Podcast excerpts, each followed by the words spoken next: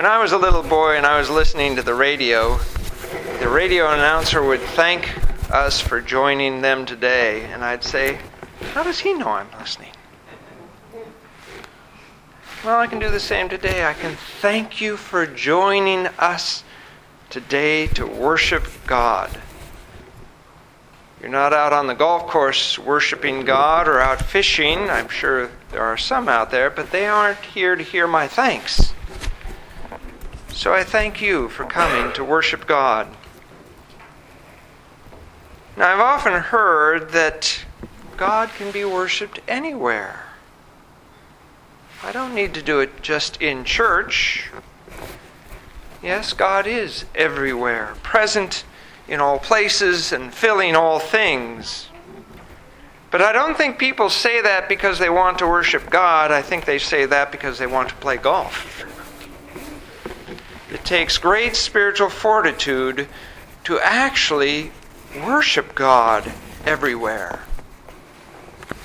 My good friend Father Barnabas Powell has a great explanation of why we need to come to services.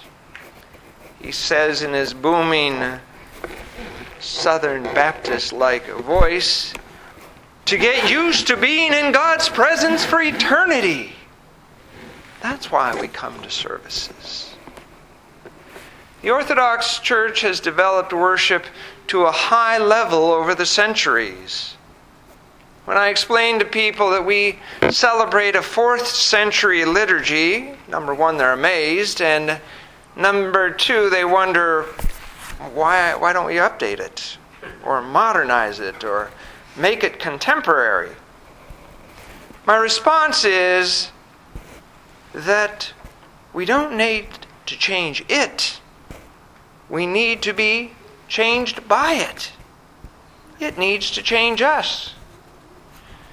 The church has provided through art, architecture, poetry, pageant, pageantry, and music a masterpiece of transcendent, big word, of incarnational, another big word, of an Emmanuel experience. God with us. Now, in the fourth century, they had no idea what short attention spans we would have in the 21st century. What with competing with iPhones, texting, instant, instant access to your favorite movies, news, music, sports, entertainment, and how hard it would be to take someone into that sacred space of their heart to worship God, to be in His awesome presence. This third in our series of the treasures of orthodoxy is worship.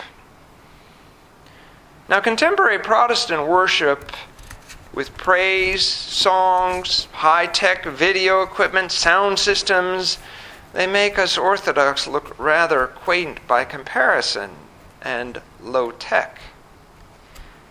Presbytera Christine and I were thinking about how to look a little more contemporary and a little less old school, so we came up with a new title Chris and Tony, Worship Leaders.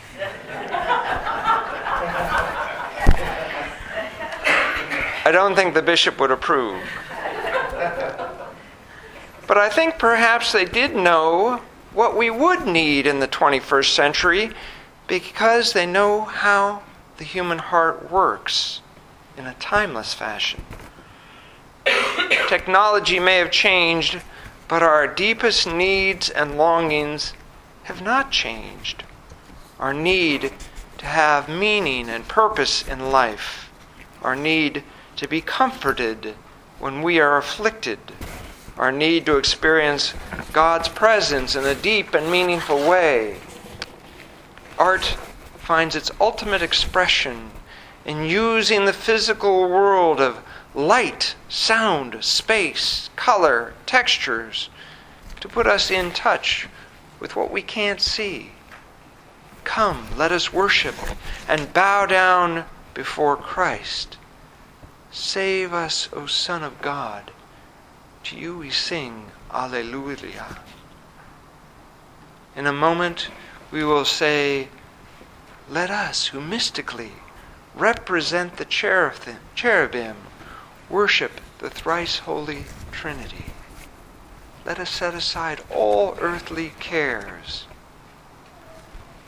We also have the hymns of the saints to inspire us, as we just heard about Procopius.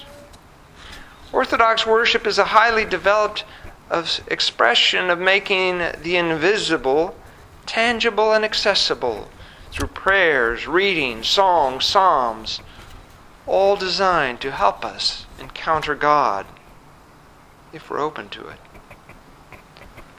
Worship is so important to the Orthodox Christian that I bet you had arguments and fights on the way to church, or that there were temptations to make you come late. That is what Satan wants. He wants to do everything he can to put us obstacles in our way from praying to God, from worshiping Him.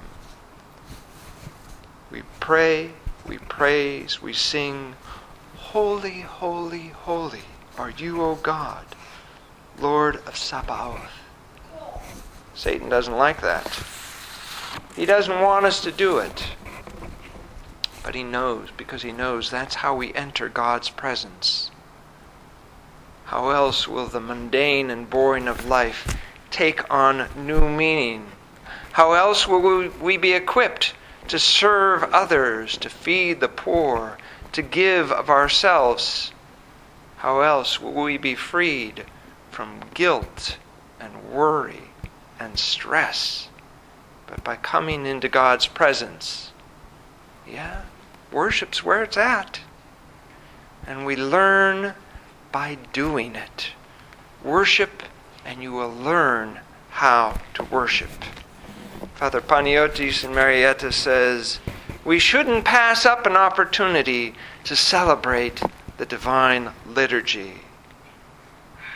Unfortunately, it's during times of war or imprisonment or in persecution that people get a heightened awareness of the importance and treasure of worship. Sometimes that is what we need to snap us out of our complacency and to appreciate the treasure we have been given. Don't let that be the case with you. Come, let us worship and bow down before Christ our God. Save us, O Son of God, we who sing to you. Alleluia. In the name of the Father, and of the Son, and of the Holy Spirit.